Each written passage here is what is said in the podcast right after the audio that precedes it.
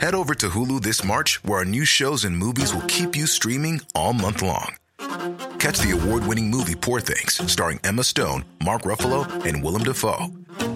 Check out the new documentary, Freaknik The Wildest Party Never Told, about the iconic Atlanta Street Party. And don't miss FX's Shogun, a reimagining of the epic tale, starring Anna Sawai. So, what are you waiting for? Go stream something new on Hulu.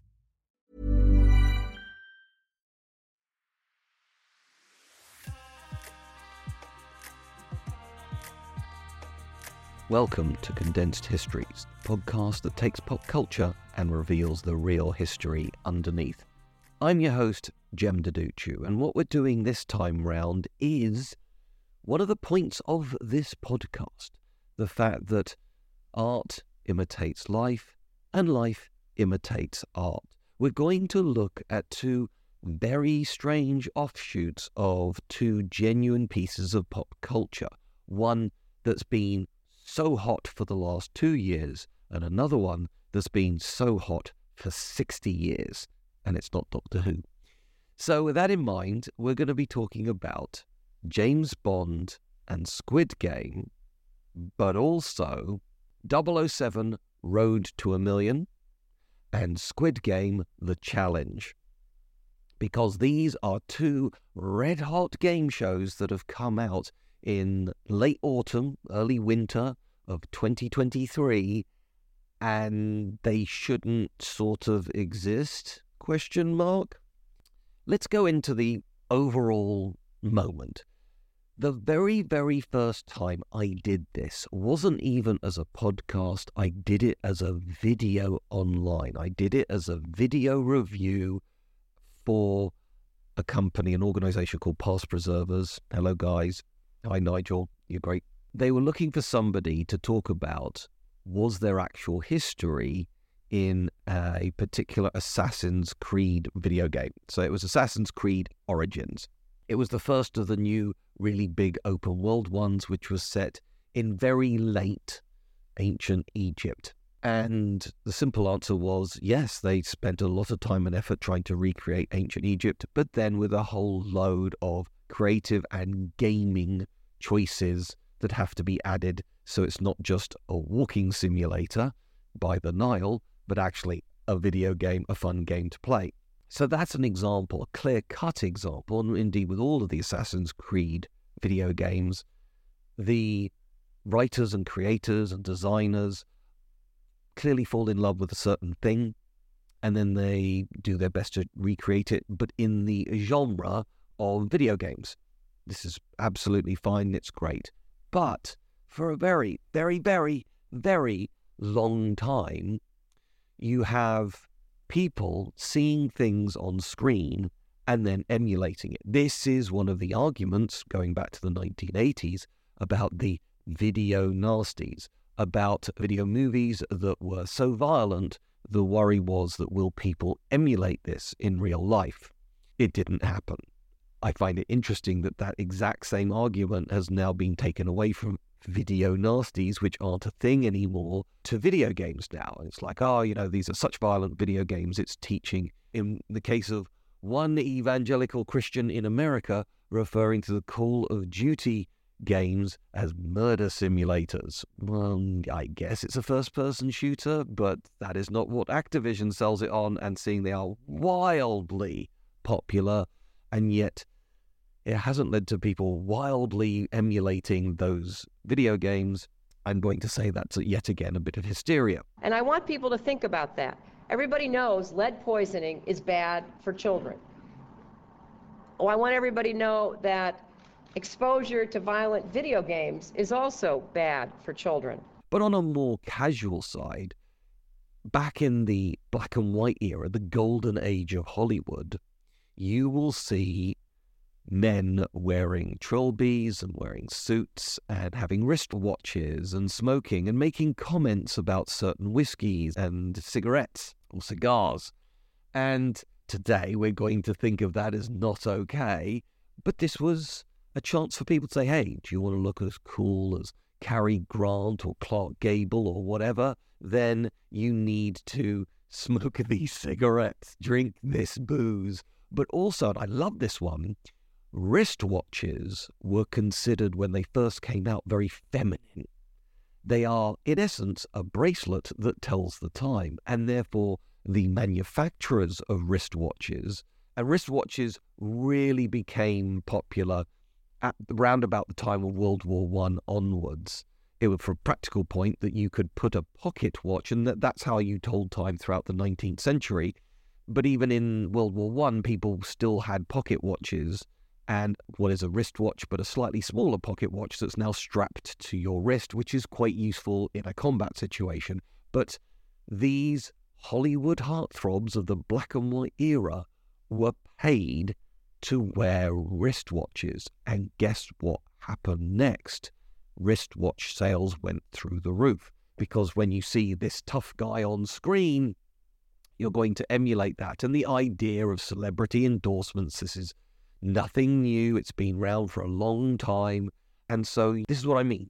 You get now real life fashion, in this case, being swayed by what they've seen in the movie and the movie may be contemporary, or indeed the movie might be a very heightened reality version of the olden days, whenever those olden days happen to want to be. If you go to the 1963 movie Cleopatra, and she's wearing kind of the 1960s version of that very heavy eye makeup, but that played really well into the 1960s, and so that elongated the amount of time that the fashion of very heavy mascara was popular amongst young, fashionable women in the 1960s. So, is it life imitating art or is it art imitating life? This stuff I find really, really interesting. And throughout history, you can see people creating aspirational things. I know I've mentioned this before kind of one off throwaway, but it is one of my favorite items in the British Museum. It's not made of gold and is very, very old indeed. And what it is, is it's a handheld flint knife. Now you might say, okay, well, some of those beautiful Mesolithic or Neolithic or whatever era Stone Age handcrafted tools can be very beautiful in their own way. Yes, this one is, but what's fascinating is this one has been chipped away so it looks like it's got a leather handle to the extent where they've even managed to chip in what looks like leather stitching. This is so important for archaeologists because a leather handle to a flint knife will have rotted away thousands of years ago, but this one has been inadvertently preserved in stone. But it wasn't the real deal. If you want to use a modern name for something like that, it's a fake, it's a knockoff, it's the cheap copy but the cheap copy remains and shows you that people have been cheap for literally thousands of years. But again, that was a person who saw something else and wanted to emulate it in their own cheap way. So, this idea of us being influenced, and with the idea of mass media now as we only get more and more heavily influenced, I want to start off with Squid Game. Now, I did a whole episode on Squid Game, and this one is fascinating to me because it was the first time that Korean TV has been on for ages on Netflix, but this was the one that really did cross over into the mainstream. Now, everybody, people who would never normally watch a subtitled TV show, watch Squid Game. And the thing is, this idea of people playing a game that could likely lead to their death is not a new idea. Game of Death and various things have been around for decades, if not maybe a century. And those sorts of things are inherently interesting. It's like people are willing to put their life on the line. These are desperate people. So you get movies as well. I mean, not so much the playing a game for death, although there's loads of those sorts of movies. Perhaps one of my favorite is Hard Target one of the better Jean Claude Van Damme movies, directed by the action master John Woo. Just an amazing film. Very 1990s action. It's not a movie that's ever going to worry the Oscars or like what were the greatest movies of, I think it came out in 1994, but it's a thoroughly enjoyable Saturday evening with pizza type action movie. I'm not talking about those, but there is another movie called Wage of Fears, which got remade in the 1970s as Sorcerer, which is a strange name, about these inherently desperate men who have to drive a truck full of nitroglycerine over rocky, shaky jungle roads in South America. So again, to study in those two, and like I say, The Sorcerer is a color version, an updated version of Wages of Fear. Both are incredibly sweaty, tense movies, but they spend time on getting you to understand how would anybody be that desperate. And indeed, in Squid Game, they do that as well.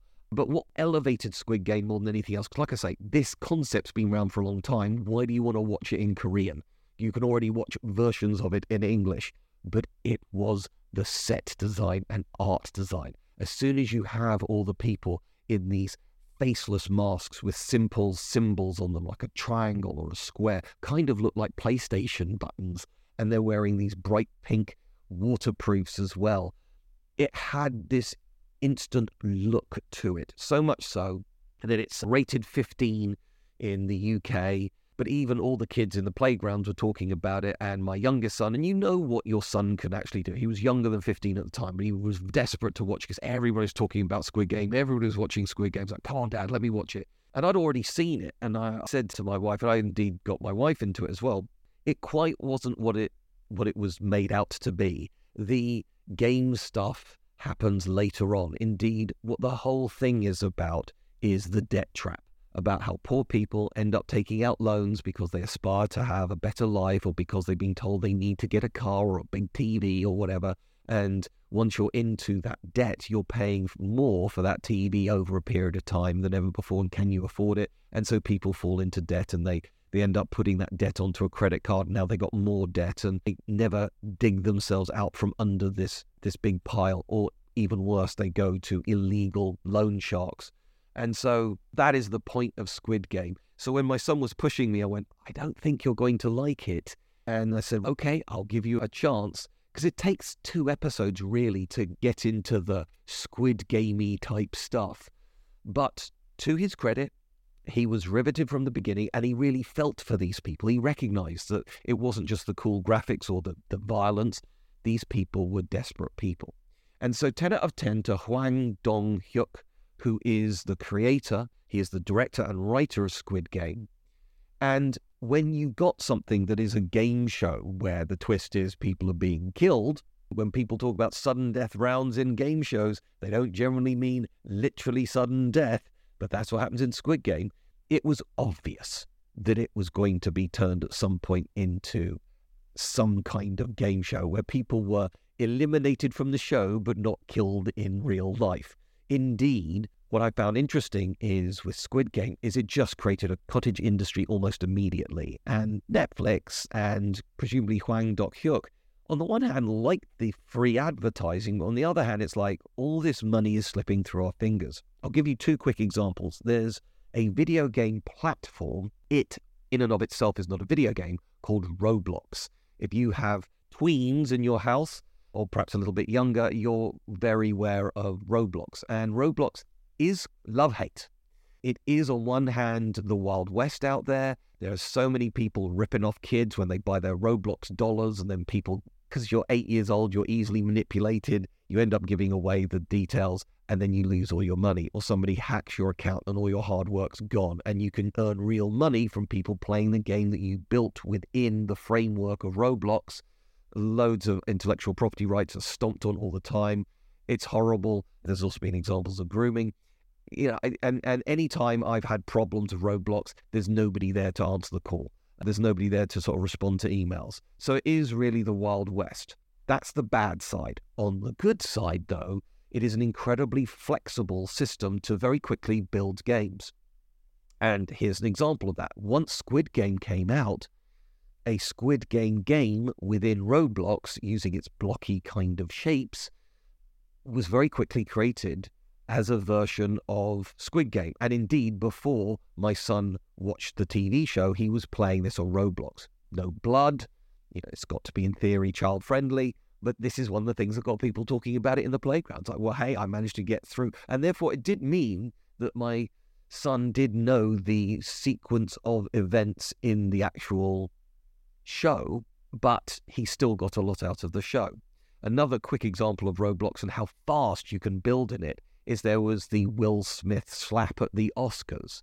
And the next day, there was the Will Smith game in Roblox where an angry Will Smith was chasing you around, threatening to slap you, and you had to get out of his way. Very simple game, but literally within hours of this incident, you you get satire in TV and movies and well not not so much movies but newspapers and, and TV shows very quickly. You can get some satire up on YouTube etc but a satirical video game normally it takes months to program a video game. So well done Roblox on that. So there you go. Love hate relationship on that side. Another bit of YouTube there. Uh, there is one of the most popular broadcasters. Boy I'd love just 1% of his numbers listening on to this podcast, but he's a YouTuber called Mr. Beast. And again, my youngest son's been a big fan of his for years. I really respect Mr. Beast. He knows what his target market is. He never breaks away from it. There's no interviews where suddenly he's swearing all the time. He knows that he is his core demographic is six to thirteen as an age range and he does loads of stunts. And even though he is, I believe he is either second or third most subscribed person on YouTube. I mean, he is he has turned this into an absolute business, generating millions of dollars every year. But well done to him. But one occasion, he did do Squid Game for real. He did it a year before Netflix even announced this. So 10 out of 10 to him to do this. And even though he has a hugely subscribed channel, I believe that particular video is his most popular video ever. I think it got to something like 100 million hits in the first two weeks. And of course, that generates loads of advertising revenue for him. It generates continued interest in Squid Game for Netflix.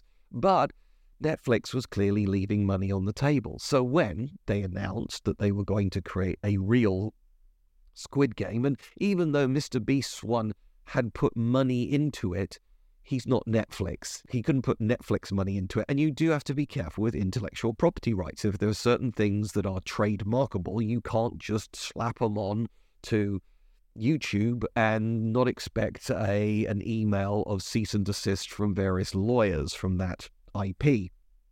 So Squid Game the challenge is in essence what Mr. Beast has already done, but bigger and better and slicker and will probably be seen in total by more people than the Mr. Beast video. But it's an absolute no brainer. It's an absolute obvious win there. But why would you want to take part in something like that? Now, of course, you know you're not going to die, and this is part of the grim reality. And again, that desperation element on the sides of the people in Squid Game. The Squid Game, the challenge is the classic thing that human beings like to compete the amount of times you've seen people on TV and say, I could do that. And you know what? I bet usually you can't. This is the classic thing of the middle aged dad sitting there with a bit of a beer belly, eating his chips, watching a sports match. Somebody messes up and it's like, oh, come on, I could do that. It's like, that is a highly trained athlete. You would run out of breath very quickly doing what they're doing, and everybody makes mistakes. I, however, turn that around because the biggest insult I can give, let's say an England footballer, is if they absolutely stuff up a free kick and it goes way over the, the top of the goal, you know, just into the crowd, never stood any chance of any way going into the goal. That's when I shout at the TV, I could do that. If you want to pay me an obscene amount of money to miss a goal, I'm your man. Definitely hire me to do that. That is an element of how Squid Game, and indeed they are making a season two and I believe season three of Squid Game, the real actual TV series, but that still isn't out yet. So, in the meantime, how do you keep things interesting and fresh? Well, let's do a game show. Because the thing about reality TV or game shows is they're extremely popular and particularly during the American writer and actors strike, nobody could do anything, but you could still do reality TV. So it's cheap. You don't need to pay script writers. You don't need to pay actors. You just have a conceit, whatever it may be, stick some cameras in front of them.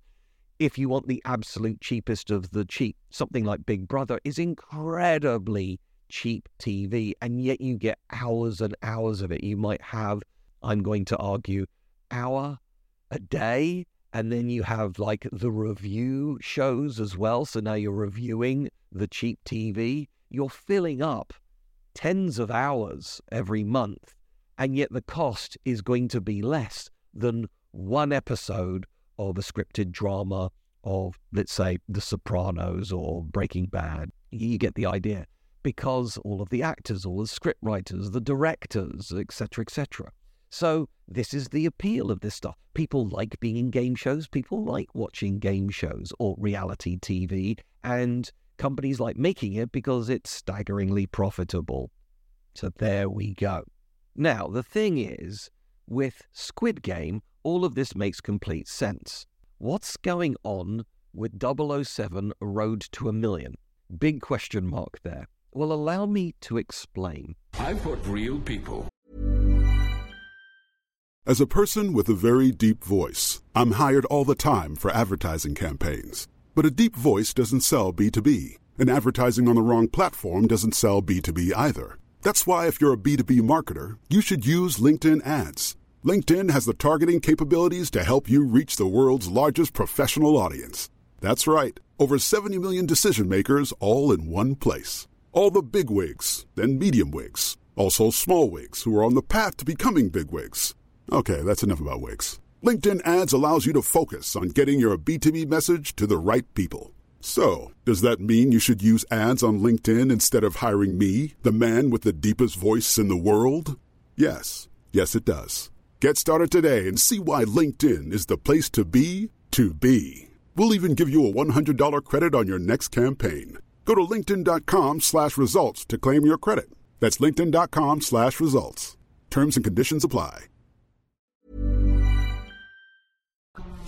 A James Bond adventure. James Bond is under the property, under the film rights of MGM Studios. You know, the one with the lion roaring.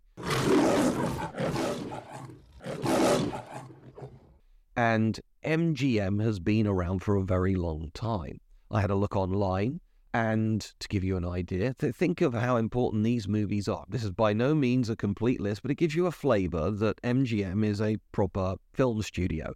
2001 A Space Odyssey, 12 Angry Men, Gone with the Wind, Silence of the Lambs, and if you want something more up to date, the Creed movies, as in the spin offs of the Rocky movies. So you've got stuff that's still in existence today. It's got an amazing back catalogue, and MGM has also made hundreds, if not thousands, of TV shows as well. So, with that in mind, MGM has this huge amount of back catalogue. And in 2022, it was bought by Amazon for $8.5 billion. Now, for 8.5 billion, you're going to want to start making money. And one of the things you can do is have that back catalog that people can subscribe to or look at. Indeed, by putting these things potentially free on Amazon Prime, you've now got a back catalog arguably bigger than Disney Plus, instantly added, plus everything else that's on Amazon Prime. But also you've got you're now in charge of all these brands. What's interesting is that when you look at the books, because obviously James Bond started with the Ian Fleming books that started in the 1950s, late 1950s, very rapidly turned into, of course, the Sean Connery Bond movies, and immediately huge hit, global interest in the James Bond films. And so a legend was born.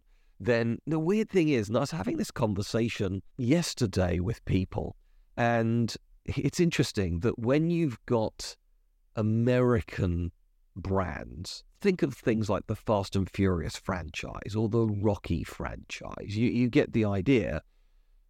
It's always hanging on a certain person, a certain personality. Tom Cruise is Mr. Mission Impossible.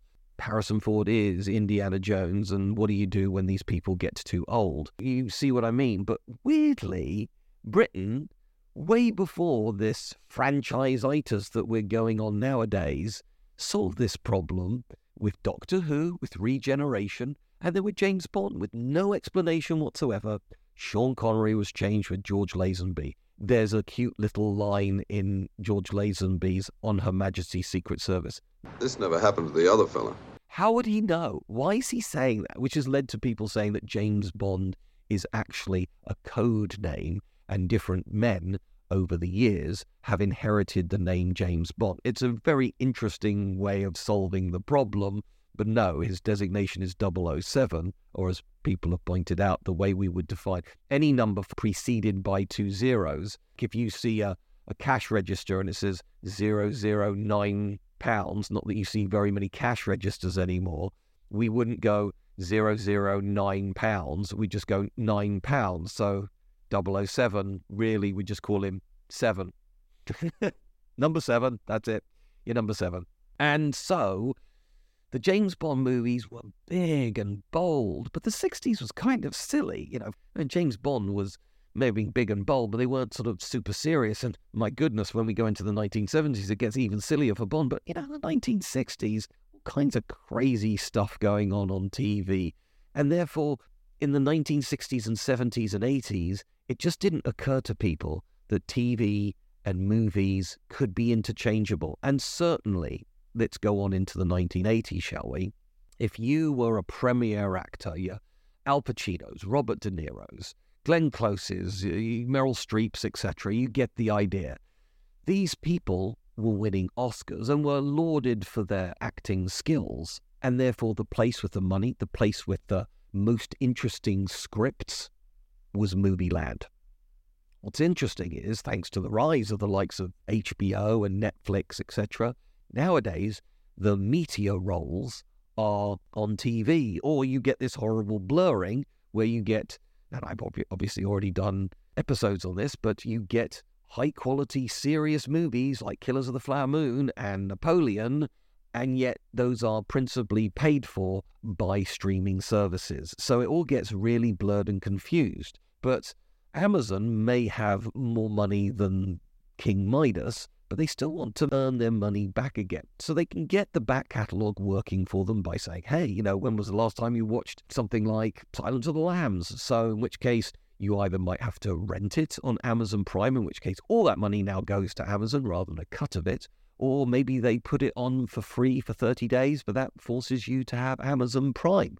Another reason to sign up, just as a theoretical, but of course, then you can spin off. Now, it might have made sense, but like I say, it just didn't occur to people to do crossovers between movies and TV shows in the very silly Roger Moore era of the 1970s on into the 80s of Bond. But no, that didn't happen then. I can absolutely see Roger Moore, and I'm sure he would have been fine with fronting a game show around James Bond. You're not a sportsman, Mr. Bond. Why did you break off the encounter with my pet python? I discovered he had a crush on me. He so would have leaned into that. He was incredibly self deprecating man. Everybody said he was lovely. He knew his limitations. He played to them. A lot of love for Roger Moore there. But no, it took about 60 years of James Bond being out there as a movie brand for it to then be turned into a game show. But here's the thing whereas a lot of people on planet Earth have watched James Bond movies and thought, golly gosh, I wish I was James Bond, it's very hard to turn it into an actual game show. And the opening of it shows already it's a very different type of game show.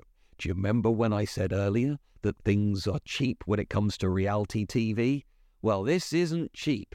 If you like, Amazon have made a mistake because you shouldn't be pouring a lot of money into this. But at the same time, do you really want a really cheap version of James Bond? The brand is classy.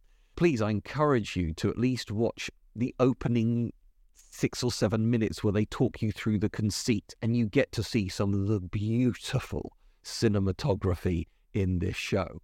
And so it is again called 007 Road to a Million. And it's explained by Brian Cox.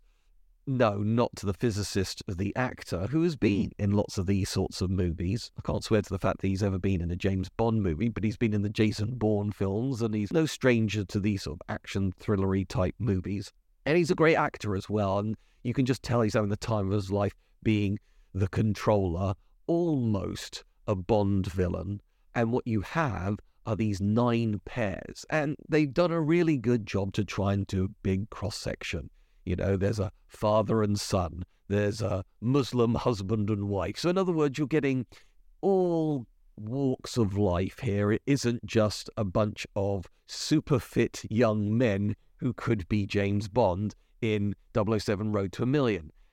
And the idea, and why it's called Road to a Million, is if you successfully complete the tasks and people are eliminated as you go along, but theoretically, although I'm pretty sure they know that's not going to happen, theoretically, each one of these couples or pairings could win a million pounds.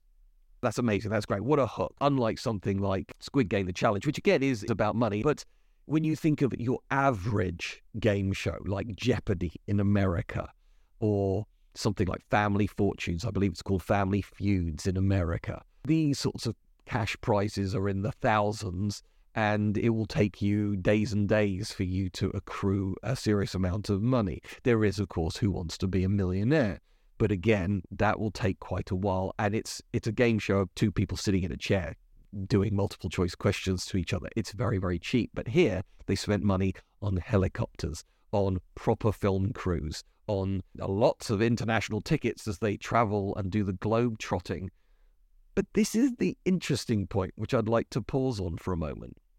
I've heard people say, and I've done a whole episode on James Bond. If you're thinking you're really skipping through who James Bond is, Jem, go back probably a couple of years ago to when A No Time to Die came out. I, of course, did an episode around that and talked about espionage and spying and things like that. As I point out then, and lots of people have pointed this out, James Bond, if he really was a spy, would be absolutely terrible because, particularly in the Roger Moore era, you'd have him walk into a bar in Cairo and think, ah, Mr. Bond, uh, martini, shaken, not stirred. it's sort of like you shouldn't be that memorable. You shouldn't be able to walk into any bar in any country and people remember your face, which is the exact opposite of what you want to be doing as a spy, and know your drinks order as well. And also know your name, which is another reason why people say that it could be a code name. Although there have been instances in James Bond movies where they specifically said, you are going to be this person this time, and this is your name. So, anyway, it's, it's a whole thing.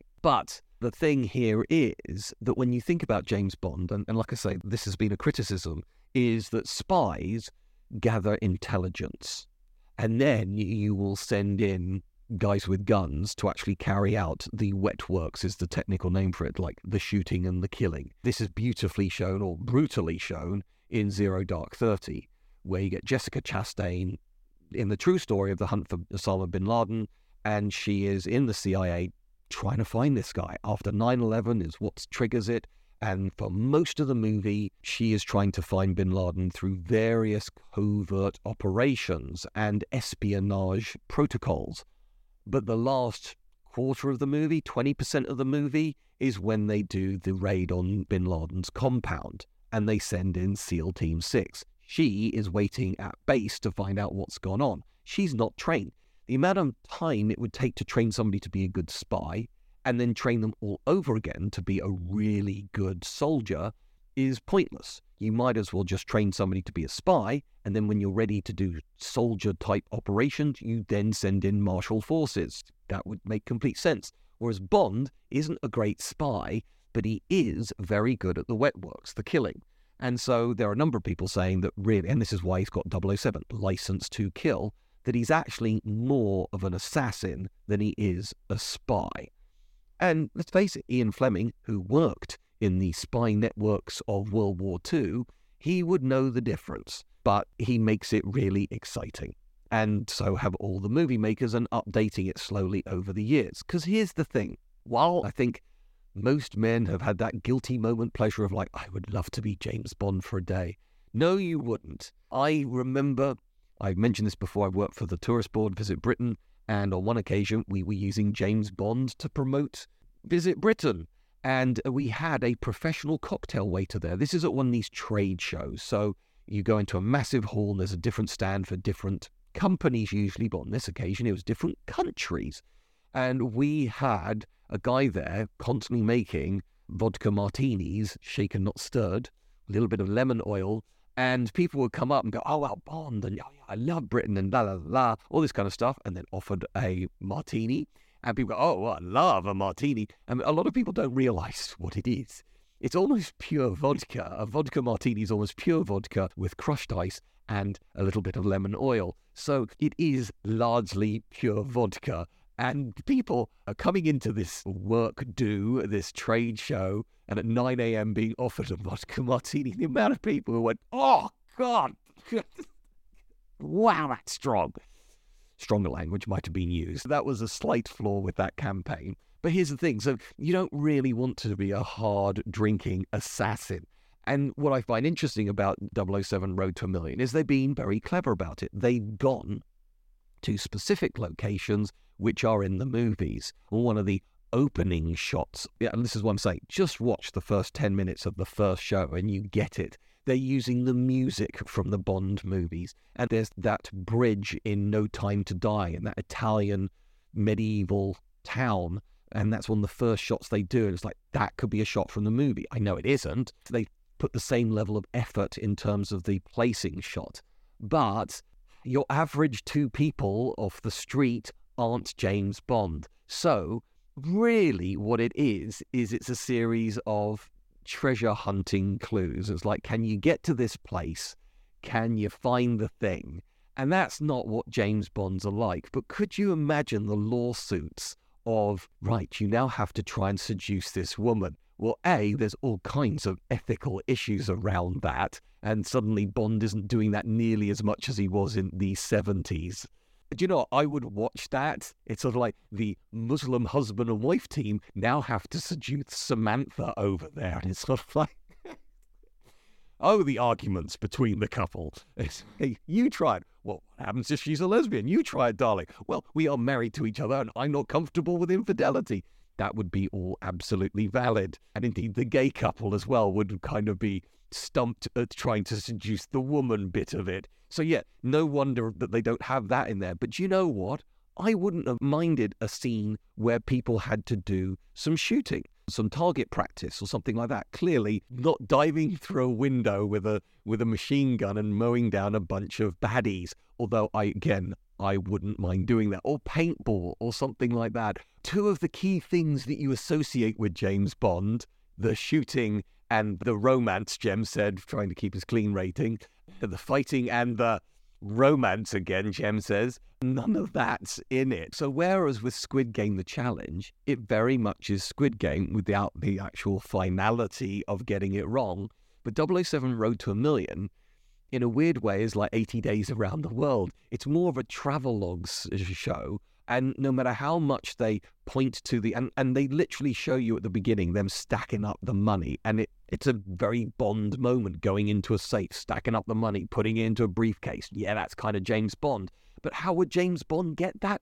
By shooting everybody and not by solving clues as they go to Venice or whatever. Now, the photography's great. The people seem to be enjoying themselves. There are obviously arguments and moments of stress, but they do what they were signing up for. But I'm going to say that in a way it misses something, and yet this is a eye-wateringly expensive game show, which, as I said earlier on, is the opposite point of a game show. They're meant to be cheap and cheerful, and it's a great way to just fill time on TV slots.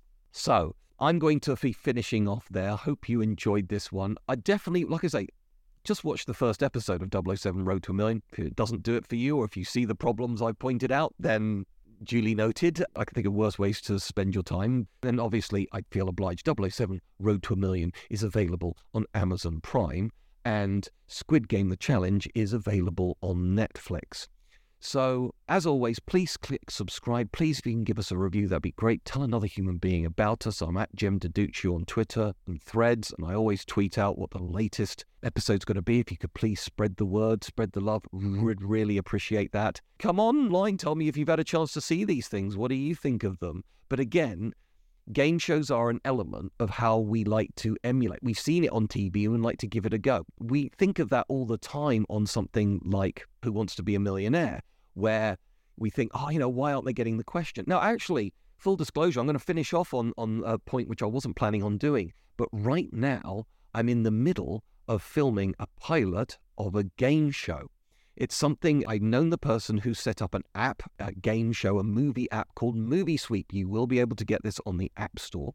And the thing is, while it is about movie trivia, it's not questions.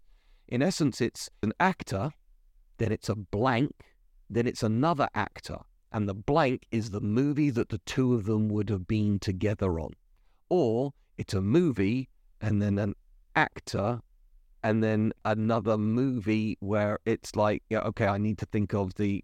So basically, it's a sweep. It's going across. You're trying to fill in the blanks with either a movie or an actor or sometimes a director as well. And what was interesting is they had this dry run. We're all sitting there in our sort of like normal clothes, just in an office, really, being filmed with SLR cameras because they could get the idea of the rhythm and speed. And so, in other words, it's the creators just working out what's going to look good when it gets properly edited. Who do we need to focus on? Do we focus on the person, on the game show host, or do we focus in on the person's reaction to the question or something like that? So that's what they were getting ready at time of recording. And indeed, by the time this episode goes out, I won't have actually recorded the pilot. You know, when we're literally in a studio Oh, it's actually, oh, here's another link. It's in Pinewood Studios. Pinewood does TV shows now, and that is where most of the Bond studio work is done. So there's a tiny little bit of DNA between me, game shows, and James Bond. I'm seeing how it works in this world.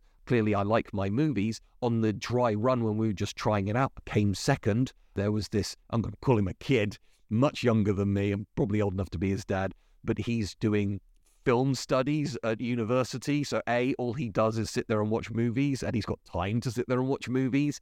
And yeah, he was on fire. So, we'll see what happens on the actual pilot. And the idea is this will be sold. It's like, look, we got the layout set up. We know how to edit this to make it interesting and engaging. Will it be picked up? That's the thing about pilots. Maybe they are, maybe they won't. If you end up seeing something called Movie Sweep on the TV, well, you know one of the people who who helped to get it started in his own very, very tiny way as a contestant. But Movie Sweep, I'm just going to do a quick plug for my mate Ted. Hi, Ted. Movie Sweep is available in the App Store. I, I think it costs a little bit of money, but like a pound or two. And if you like your movies, and if indeed you like this podcast, probably like this game. That's it from me. As always, another episode coming soon.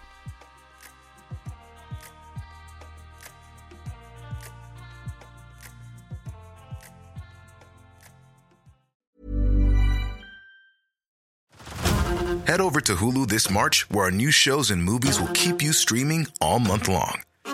Catch the award winning movie Poor Things, starring Emma Stone, Mark Ruffalo, and Willem Dafoe.